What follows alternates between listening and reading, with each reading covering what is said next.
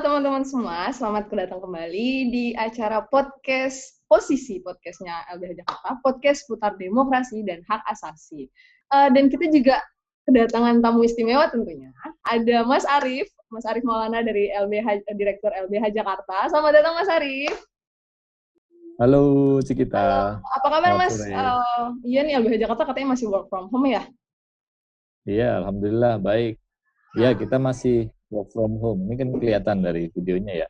Iya, benar-benar kita masih work from home dan teman-teman tapi masih banyak banget teman-teman. Ini merupakan satu privilege juga ya, uh, suatu hal istimewa juga kan kita bisa work from home. Tapi banyak teman-teman kita di luar sana yang sebenarnya di situasi COVID kayak gini masih harus berjuang gitu ya. Bahkan teman-teman pengacara publik kita ya Mas ya, masih harus bersidang. Terus kemudian hari ini juga baru selesai sidang Uh, mungkin yeah. um, ya Mas uh, di 49 tahun LBH Jakarta ini Mas mungkin ada sepatu dua kata-kata dulu nih buat teman-teman yang masih uh, berjuang di luar sana bahkan dengan situasi yang mungkin bisa kasih tanggapan dulu Mas Arief.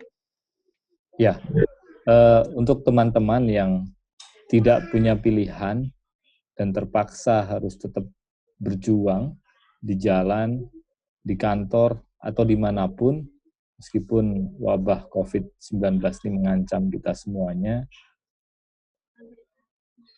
saya ingin memberikan dukungan, ya semangat dan juga doa terbaik tentunya agar teman-teman tetap terjaga dan juga bisa menjaga ya kesehatannya sehingga meskipun kawan-kawan tetap beraktivitas seperti biasa, teman-teman tetap um, uh, terlindungi ya tetap perhatikan eh, ini ya himbauan untuk jaga jarak, kemudian selalu menjaga kebersihan dan juga memastikan protokol-protokol kesehatan yang eh, yang ada supaya teman-teman tetap aman.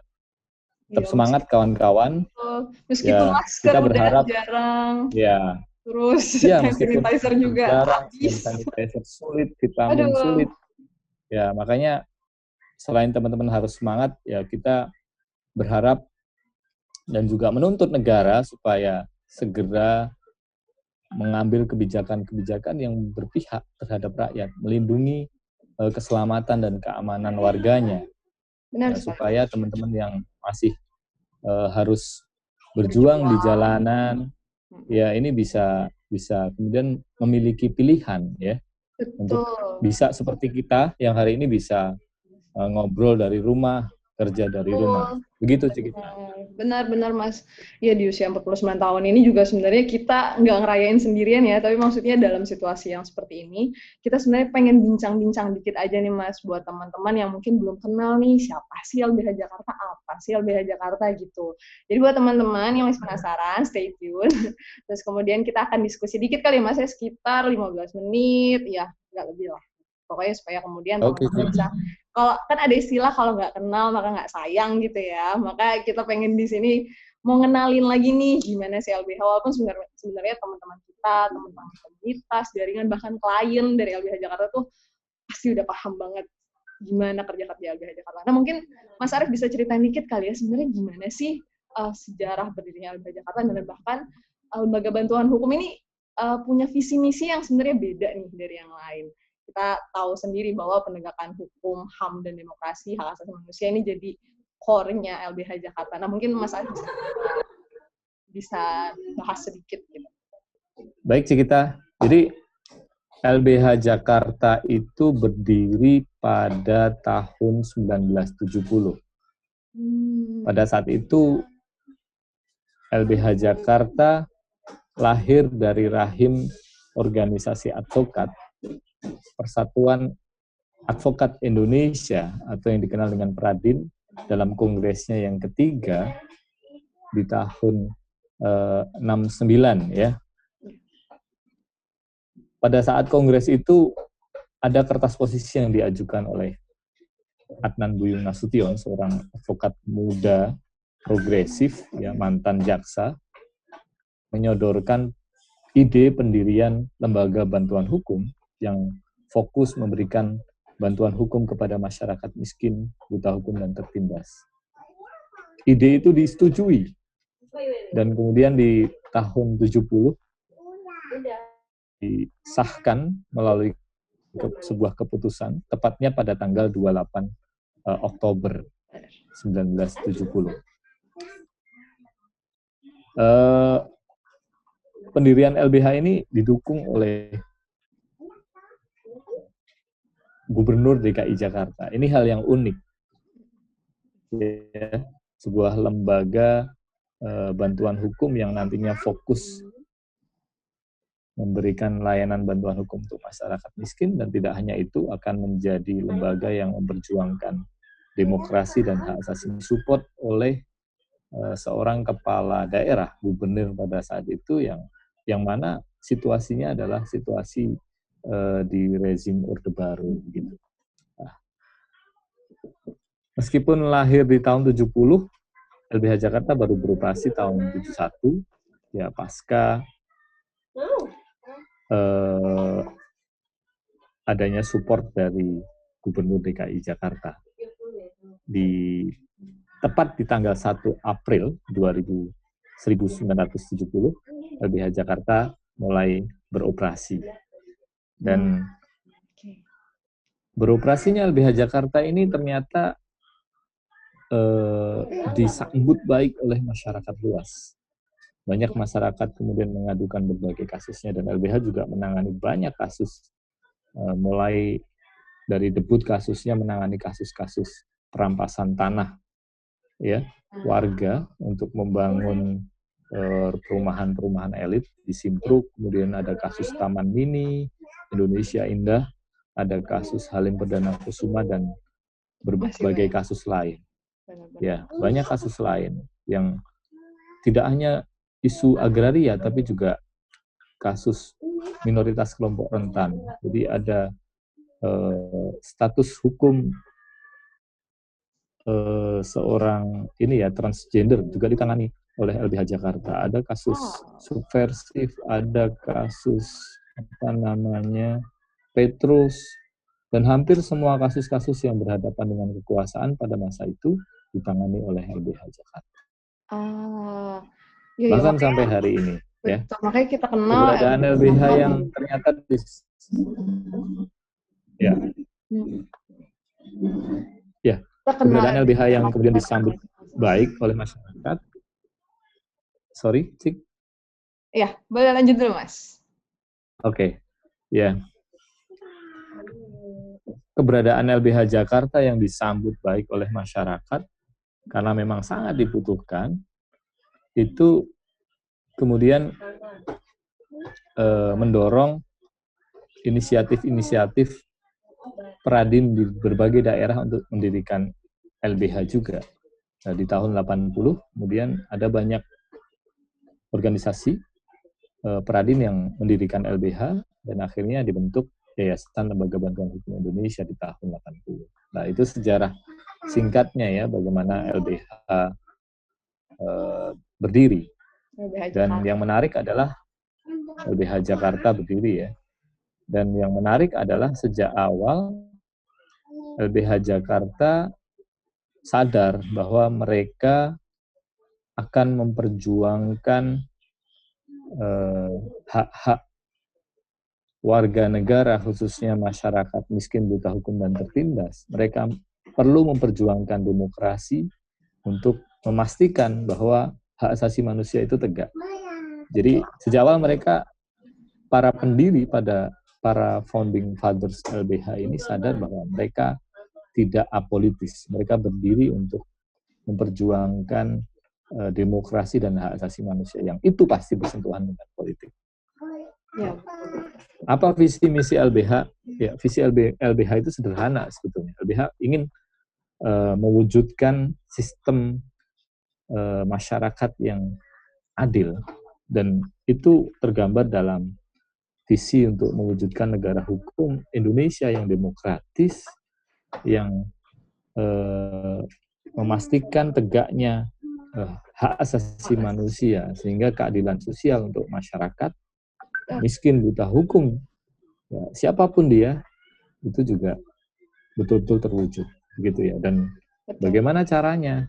Banyak cara yang dilakukan oleh visi visi itu ditunjang dengan misi di antaranya adalah ya LBH berupaya untuk menanamkan ya menyebar, menyebarluaskan ya nilai-nilai prinsip-prinsip ya.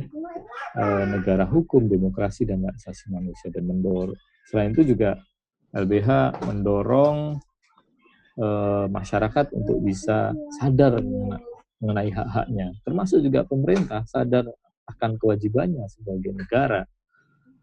Eh, sehingga dengan demikian masyarakat yang sadar hak-haknya ini bisa berdaya dan menuntut haknya begitu. Betul. Nah Misi ini yang, yang lain adalah spesialnya LBH Jakarta ya Mas ya. Yang menariknya juga begini, ya LBH ini sadar bahwa ya untuk bisa mewujudkan tadi visinya itu LBH butuh mendorong ya uh, ini ya sistem yang itu berarti undang-undang terus eh, lembaga-lembaga termasuk juga budaya hukum yang yang yang demokratis kemudian juga memastikan ada undang-undang kemudian undang-undangnya tegak dan juga mendorong reformasi terhadap peraturan perundang-undangan yang yang tidak adil. Ya, ini yang kemudian dilakukan oleh LBH melalui apa yang disebut dengan uh, bantuan hukum, Dan hukum struktural.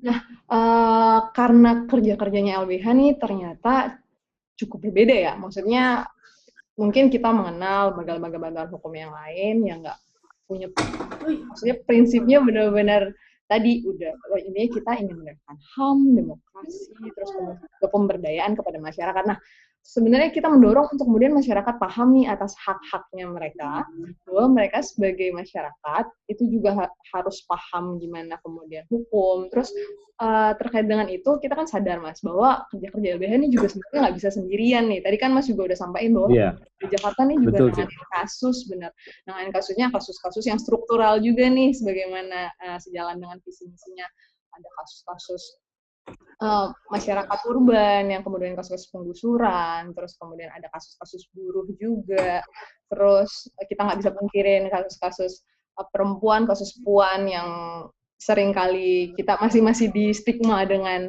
um, kondisi ya betul kondisi di Indonesia seperti ini. Nah kemudian apakah LBH bagaimana LBH Jakarta membangun apa ya kerja-kerja jaringan nih yang biasanya disebut Nah, sebenarnya LBH bekerja sama siapa aja sih Mas sejauh ini? Apalagi tadi dibilang bahwa sebenarnya ibu kandung ini eh LBH ini, terus kemudian punya LBH LBH yang sebenarnya tersebar di seluruh Indonesia, nggak cuma Jakarta ya Mas ya? Ya. Oke, okay, kita uh, yang membedakan LBH Jakarta dengan dan juga LBH di bawah koordinasi LBHI itu adalah bantuan hukum struktural ya bantuan hukum struktural ini uh, memimpikan yang namanya bantuan hukum itu bukan hanya kedermawanan ya. Hmm. Ini adalah metode atau pendekatan bantuan hukum sebagai sebuah gerakan sosial. Ya. Kasus itu hanya pintu masuk. Pintu masuk untuk apa? Pintu masuk untuk bisa menyadarkan uh, mendorong ini ya kesadaran publik mengenai hak-haknya, termasuk tanggung jawab dan kewajiban negara. Hmm. Kemudian uh, ini bisa dilakukan sebagai ini ya, jadi dilakukan melalui kampanye-kampanye publik yang sebetulnya ini pendidikan-pendidikan kritis uh, yang dilakukan oleh LBH Jakarta terhadap masyarakat.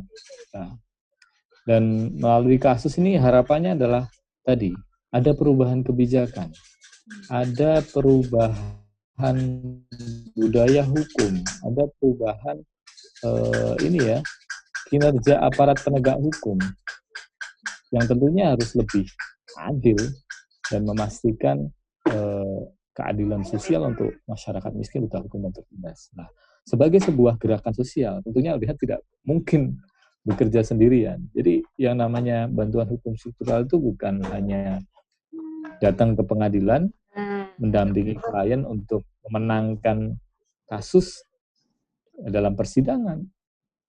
Bukan menang yang kalah kita cari, tetapi bagaimana penanganan sebuah kasus itu bisa membuka tabir bahwa persoalan yang terjadi itu hanya atau kasus yang kemudian muncul itu hanya ini dampak permukaan saja. Ada akar persoalan yang harus diubah.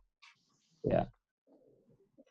Ketidakadilan struktural itulah yang kemudian harus direformasi, harus dihancurkan dan sehingga tatanannya didorong supaya menjadi tatanan hukum, tatanan sosial, budaya yang lebih adil, begitu. Dan sekali lagi kuncinya adalah di LBH Jakarta mendorong lahirnya bantuan hukum yang melahirkan gerakan sosial. Nah, gerakan sosial yang seperti apa? Gerakan sosial yang melibatkan seluas mungkin elemen masyarakat untuk terlibat dalam uh, gerakan bantuan hukum. Selama ini ketika LBH menjalankan kerja-kerja bantuan hukum, siapa saja yang diajak terlibat, siapa saja yang kemudian didorong untuk kemudian bersama-sama berjuang bersama LBH, pasti pertama klien, keluarganya, komunitasnya.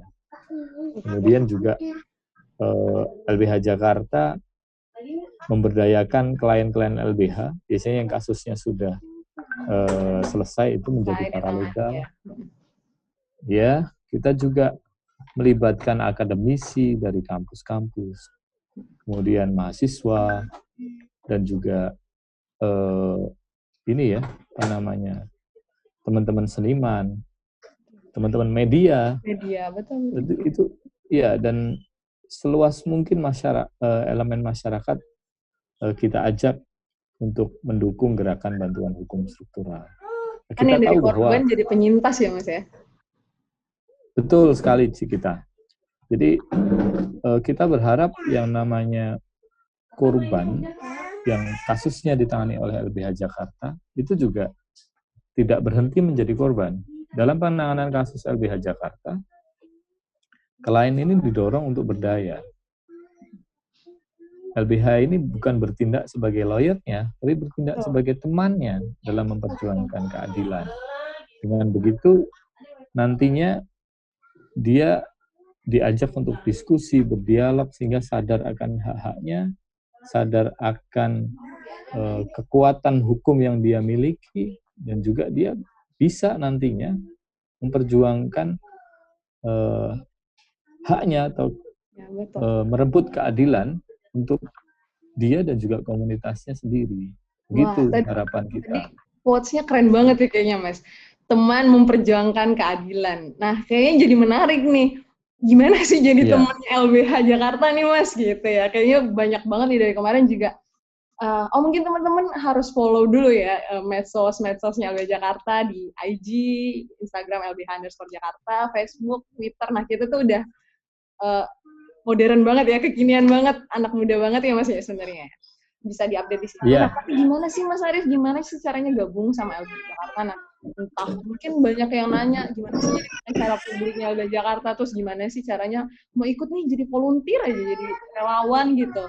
Karena mereka mungkin teman-teman ada nih yang sebenarnya pengen banget terlibat tapi nggak tahu caranya sama sekali. Kira-kira yeah. gimana sih caranya Mas Arif? Ya, uh, bagi teman-teman yang ingin bergabung dengan LBH Jakarta, LBH Jakarta sebetulnya membuka diri bagi siapa pun untuk terlibat dalam gerakan bantuan hukum struktural. Karena itu harapan kita. Dan yang ingin bergabung sebagai uh, pengabdi bantuan hukum bisa mendaftarkan diri di uh, eh, LBH Jakarta sebagai seorang ini ya asisten pengabdi bantuan hukum ya seperti kita hari ini ya atau sebagai staf LBH ya kalau sebagai staf eh, pengabdi bantuan hukum LBH biasanya kami membuka rekrutmen untuk kebutuhan misalkan eh, bendahara keuangan sekretariat atau pustakawan pustakawati begitu ya nah, tapi untuk uh, menjadi pengacara publik LBH Jakarta memang harus dimulai dari asisten pengabdi bantuan hukum. Ya. Caranya harus pertama Kalabahu. ikut karya latihan bantuan hukum Kalabahu. yang tahun ini juga sudah kita buka, meskipun harus tertunda karena COVID-19 ya. Uh, kemudian nanti teman-teman harus magang satu tahun di LBH sebagai asisten pengabdi bantuan hukum dan kemudian bisa uh, mengikuti rekrutmen sebagai pengacara publik. Di LBH ada pengacara publik muda, media dan utama begitu dan total pengabdiannya untuk pengacara publik itu adalah 9 tahun. Ya. Oh, Jadi iya, pertanyaannya uh, harus orang hukum nggak sih Mas Arief? Tidak. Untuk bergabung bersama LBH Jakarta tidak selalu harus teman-teman yang berlatar belakang pendidikan hukum. Pendidikan uh, yang lain juga kita buka kesempatan itu. Okay. Ya selain di ini ya jalur formal bergabung sebagai staff, sebagai pengabdi bantuan hukum di LBH Jakarta, kita juga mendorong gerakan bantuan hukum seluas-luasnya. Keterlibatan masyarakat sangat sangat kita uh, tunggu begitu ya. Kami ada uh, ini ya apa namanya solidaritas masyarakat peduli keadilan. Jadi siapa pun bisa bergabung untuk mendukung gerakan bantuan hukum yang dilakukan oleh LBH Jakarta bisa dengan uh, mendukung LBH melalui ini apa namanya uh, rezekinya dananya ya mendonasikan uh, kepada LBH Jakarta untuk mendanai layanan bantuan hukum bisa juga dengan berkontribusi melalui uh, ini ya apa namanya keterampilan, keterampilan. atau ya keterampilan atau istilahnya skill yang dimiliki atau juga bisa membantu LBH dengan apa pun yang uh, teman-teman bisa lakukan begitu ya. Iya benar. Ini melalui nge-share nge-share ya. info terbaru ya. apalagi tentang Omnibus Law yang kemarin habis rapat padahal ada situasi yang lebih penting ya Mas Arief ya yang harusnya dibahas. Iya. Gimana menanggapi COVID-19 yang semakin hari semakin mengkhawatirkan ini ya Mas Arief? Iya kita. Jadi simpul membuka ruang kepada siapa pun untuk bisa terlibat, bisa berkontribusi melalui materi maupun non materi. Intinya seperti itu. Dan di di apa namanya channel yang lain kami juga membuka ruang bagi pro bono advokat ya jadi advokat-advokat profesional yang uh, bekerja di kantor-kantor hukum untuk bisa terlibat dalam gerakan bantuan hukum. Kami punya uh, jaringan uh, pro bono clearing house ya yang mengkoordinasikan teman-teman uh, advokat untuk bisa menjalankan peran pro bononya sebagaimana uh, tanggung jawab etik profesi kita begitu. Wah, nah. kayaknya makin tertarik nih Mas ya buat teman-teman iya. untuk gabung sama LBH apalagi. Selain itu juga ini ada paralegal ah, kita, iya, paralegal LBH Jakarta. LBH Jakarta eh, membuka ruang bagi masyarakat yang memiliki komunitas ya untuk bergabung sebagai paralegal LBH Jakarta. Apa tugasnya?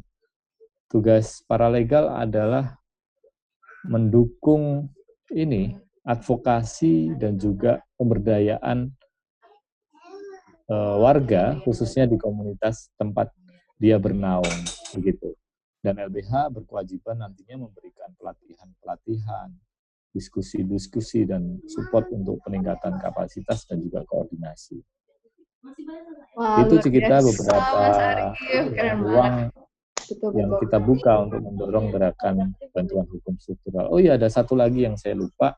Oh iya, apa itu mas? Kita juga membuka ruang ini ya, apa namanya, magang bagi teman-teman hmm. pelajar maupun mahasiswa yang yang ingin uh, ini ya belajar bagaimana layanan bantuan hukum struktural itu di, diberikan LBH Jakarta kepada masyarakat. Ya, dan ini uh, ruang ini dibuka dengan teman-teman melalui sekolahnya, melalui kampusnya, itu menjalin kerjasama dengan LBH Jakarta. Kemudian bisa mengirimkan email ke uh, ke alamat ini ya, email kami. bisa gitu. dilihat di website bantuanhukum.or.id ya, ya Mas? Ya? Bisa dibuka di bantuanhukum.or.id wow. atau di media sosial kita yang lain. Ya, saya pikir betul, supaya teman-teman lebih paham, lebih tahu dan kenal dengan LBH Jakarta, kami juga bisa mengenal teman-teman lebih luas dan bisa mengajak kawan-kawan di gerakan bantuan hukum struktural. Yang harus dilakukan teman-teman adalah memfollow ya. ya Betul sekali Mas Arif. Jarang-jarang nih Bapak Direktur coba, langsung. Ya, coba cek uh, website kita. Uh, teman-teman bisa mendapatkan banyak informasi dari sana. Mungkin dari saya hanya sangat sedikit ini yang saya sampaikan. Nanti dicantumkan di bawah sini ya teman-teman. Wah, terima kasih banyak Mas Arif. Kayaknya pas di awal kita ngomong kalau nggak kenal masa nggak sayang, sekarang udah kenal saatnya makin kenal lagi supaya lebih sayang gitu ya. Wah, udah keren banget nih kayaknya LBH Jakarta udah 49 tahun. Semoga ke depannya terus bersama dengan rakyat men, apa ya menegakkan hukum hak asasi manusia dan demokrasi tentunya keadilan keadilan sosial bagi seluruh rakyat Indonesia pastinya. Amin. Nah, Mas Arief buat penutup membuat penutup nih ada kesan pesan atau kemudian buat teman-teman semuanya dari teman-teman jaringan, para legal, komunitas, teman-teman magang, alumni, wah kayak banyak banget nih ya secara 49 tahun LBH Jakarta. Uh, dan terlebih dalam situasi seperti ini mungkin Mas Arief mau ngasih satu kata dua kata untuk menutup Eh, bincang-bincang uh, kita sore hari ini. Eh, nggak sore sih. Ya, bincang-bincang kita hari ini. Oke. Okay. Uh, eh, Cikita, saya kira uh, catatan akhir saya di diskusi kita sore ini adalah ya LBH Jakarta itu bisa berdiri bisa tetap memberikan layanan bantuan hukum struktural kepada masyarakat miskin dan rentan sampai dengan detik ini tidak lain dan tidak bukan karena dukungan publik. Ya. E, dan kekuatan LBH Jakarta adalah ada di dukungan dan juga kepercayaan e, publik itu sendiri. Dan untuk itu melalui kesempatan ini saya mengucapkan terima kasih banyak ya terima kasih banyak kepada uh, seluruh masyarakat khususnya klien LBH Jakarta, para legal LBH Jakarta, kawan-kawan simpul dan juga jaringan kerja, jaringan civil society yang selama ini uh, bekerja bersama LBH Jakarta untuk masyarakat. Dan tidak lupa kita juga sampaikan uh, terima kasih kepada kawan-kawan media yang selama ini mendukung gerakan bantuan hukum struktural LBH Jakarta. Tanpa mereka, eh, saya pikir sulit bagi LBH Jakarta untuk bisa mencapai visinya. Dan eh, hari ini di tengah situasi sulit kita melawan pandemi corona, ya, saya yakin jika masyarakat bersatu, kita bisa ber, kita bergerak bersama-sama, semua akan bisa kita lewati dengan baik, insya Allah seperti itu. Dan eh, kekuatan LBH sekali lagi, karena kekuatan LBH Jakarta itu ada di kepercayaan dan dukungan publik, dan itu tidak serta-merta ada, tapi dukungan dan juga kepercayaan publik itu ada karena LBH Jakarta, kader kader kader LBH Jakarta dari mulai LBH berdiri sampai hari ini itu konsisten dalam memperjuangkan visi dan misinya. Dan itu yang harus tetap dipegang teguh oleh eh, kader-kader uh, LBH Jakarta. Dan konsistensi untuk uh, ini ya berpihak kepada rakyat, menemani rakyat, ya setia terhadap garis perjuangannya itu yang harus dilakukan oleh LBH Jakarta. Saya kira itu, Cikita. Oke, terima kasih banyak Mas Arief. Di 49 Sama-sama. tahun Jakarta, kita bisa berdiskusi singkat, tapi kemudian penuh makna. Dan terima kasih banyak buat kesempatannya Mas Arief. Dan buat teman-teman semua, sekian. Dan untuk posisi kita hari ini, podcast seputar hak asasi, hak asasi dan demokrasi, lebih tepatnya juga bincang-bincang dengan Direktur LBH Jakarta, pada hari ini. Terima kasih buat teman-teman semua. Sampai jumpa di lain kesempatan. Jangan lupa follow IG, YouTube, hmm, Twitter, Facebook, semuanya ya. Terima kasih teman-teman. Sampai jumpa di lain kesempatan.